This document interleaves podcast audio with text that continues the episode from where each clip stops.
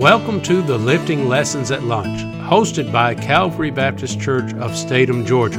My name is Matt Dibler, and I have the great privilege of pastoring Calvary Baptist Church. This podcast can be heard every Monday through Friday at 12 o'clock. And now, here is our speaker for today. Well, good afternoon, folks, and welcome into today's lifting lessons at lunch. We're glad to come in. You've got the introduction in Philippians from Brother Landon, and so we're going to continue on and start in verse number one. Uh, uh, kind of an earthly walk of heavenly people. You know, this world's not our home, we're just passing through. And we find here that Paul is writing, and he says, Paul and Timothy, or Timothy, servants of Jesus Christ, to all the saints in Christ Jesus, which are at Philippi, with the bishops and the deacons, grace be unto you and peace from God our Father and from the Lord Jesus Christ. I thank my God upon every remembrance of you, always in every prayer of mine for you, all making requests with joy for your fellowship in the gospel from the first day until now, being confident of this very thing, that he which hath begun a good work in you will perform it until the day of Jesus Christ, even as it is meet for me to think this of you all, because I have you in my heart, inasmuch as both in my bonds and in my defense and confirmation of the gospel ye are all partakers of my grace interesting here. As we see this writing we see that that as paul is uh, penning this of course he it, it is uh, god's word. God is these uh, the bible says that they holy men of old spake as they were moved by the holy ghost. And so it's god's word. And and as as paul is penning it there's two uh, specific circumstances here for the occasion of this writing. One was the church at Philippi had been gracious in the support of Paul. There was a great relationship between this church in Philippi and the Apostle Paul. There was a very great uh, bond there, and he was writing a letter of thanks. But and then also, there was maybe a little deeper reason was the evidence of the uh, of the division there that was uh, arising because of the misunderstanding between two of the women there. And you, if you go to Philippians 4 2, you'll read that. And uh, again, Paul, uh, one of the phrases which Paul uses again and again is you all. Uh, you know, somebody said it's a great, you know, uh, southern word, you all, but Paul uses it there.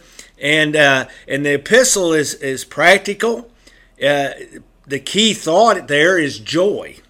Yeah, you know, it's been labeled as the secret of joy, and, and you know, it occurs 19 times. It, uh, you know, the joy that we have in the Lord, the joy that we have as a believer. As he's writing here, and, and there he says here that uh, Paul and Timothy, servants of Jesus Christ. And of course, I've mentioned this before in other messages where uh, a servant there is uh, is a bond slave uh, of Jesus Christ. And In other words, uh, one who has no will of his own, and that's kind of an interesting thought there because of the fact that. Um, as kind of as pastor hit on you know as a child of god we have given our to me we trust and receive christ to me we've given up our rights, so to speak. We, we belong to Him. We've been bought with a price. And so uh, Paul says, I'm just a servant. I'm a bondservant. I have no will of my own. And, you know, I think if we as believers would think about that more and, and think about the fact that we belong to Him, that we're not our own, that maybe we wouldn't be so prone to always think, well, you know, I think of this way or I want it this way, that we'd be more prone to be towards what God wants and what the Lord has for us. And so, as he's writing this, he says the saints are in Christ. The saints are in Christ, and and they are at Philippi. So he's talking to those in the saints in Christ, but to a, a specific place, and that was the church at Philippi. Those there, and he addresses the, the local church area, addresses the the officers there. He he or he addresses the bishops uh, and the uh, and the deacons there, and he addresses them. And he says in verse two, "Grace and peace be unto you from our God, from God our Father, and from the Lord Jesus Christ." That word grace there, uh, in the uh, in the Greek, and I'm not a Greek scholar, so I don't use, do this a lot, but I thought it was interesting, is, is the Greek form of greeting. And then peace is shalom, is a Hebrew greeting. Uh, and so I think that find that interesting because uh, the, the grace and peace is from God and from the Lord Jesus Christ. And so he, he as he greets them, this is God saying grace and peace from them. And then verse 3, I find it interesting there as we go to verse 3. You know, this is a, a, a, a you could say, a very loving and delightful relationship here because he said, I thank my God upon every remembrance of you. So you can see here that Paul has a good relationship. They have a good relationship with that church at Philippi and, and Paul they have a good relationship with each other. And, and it's obvious there because he said, I thank my God upon every remembrance of you.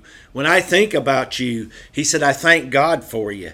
And what a relationship. And you know, that ought to be the relationship that we as believers have with uh, with the pastor and the staff and with one another. That kind of loving and delightful relationship that we're just thankful you know, uh, to to see each other. I mean, it's great, you know. Every day, you know, come in the office. I'm grateful to see Brother Landon every day, and uh, you know, it, it, should be. That's the way it should be. We should delight in the Lord, and we ought to be have that relationship with one another that we, that's just joyful in our lives. And then you come to verse four, and he says, "Always in every prayer of mine for you, all making request."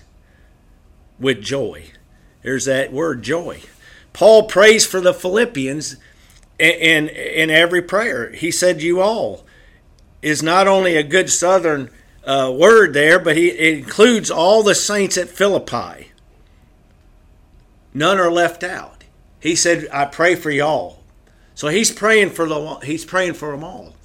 And you know, think about that how we ought to pray for one another I don't know that we necessarily have to that we have to get up every day and try to go through every name in the church. That would be a while to pray for everybody. But you know, I, I think God puts people on our hearts, and God, you know, brings to mind folks in in our church. And so when He does that, that's a good time as He brings that up to us for us to pray for one another when God brings it up. You know, all the time you sit there, I'll sit in the office there sometimes and just people come to my mind and I'll just lift up a prayer for them and, uh, and, and keep them in prayer. And that's what Paul was doing here. He said he was praying for them there. Keep them in and pray.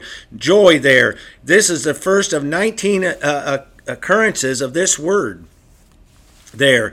And joy, of course, is a fruit of the Spirit. It was not turned off when Paul went to prison. Just because he was in prison, he loved. He still had love. He had love for the for the jailer. He had love for those. It even put him there. He had love for the for the church at Philippi. And in verse five, he said, "For your fellowship in the gospel from the first day until now." That fellowship that they had that fellowship that they shared together, that good relationship, and that we ought to have one for another. And in verse six, he said, "Being confident." There, uh, uh, he, uh, you know, he was confident there. The confidence of this very thing that he which began a good work in you will perform it until the day of Jesus Christ.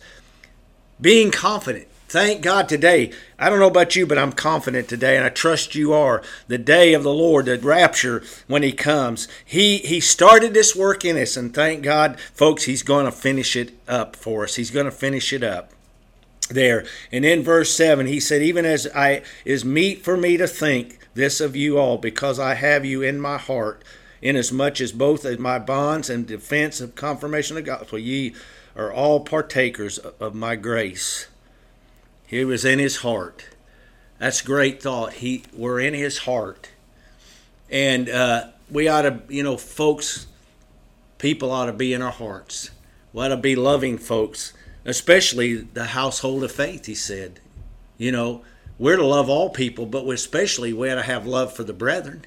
And so we ought to have love one for another. So as we see here, Tim, as he shares this, we see his relationship to the church at Philippi. How's our relationship with the church? Well, appreciate you joining in today, and God bless you, and have a great day.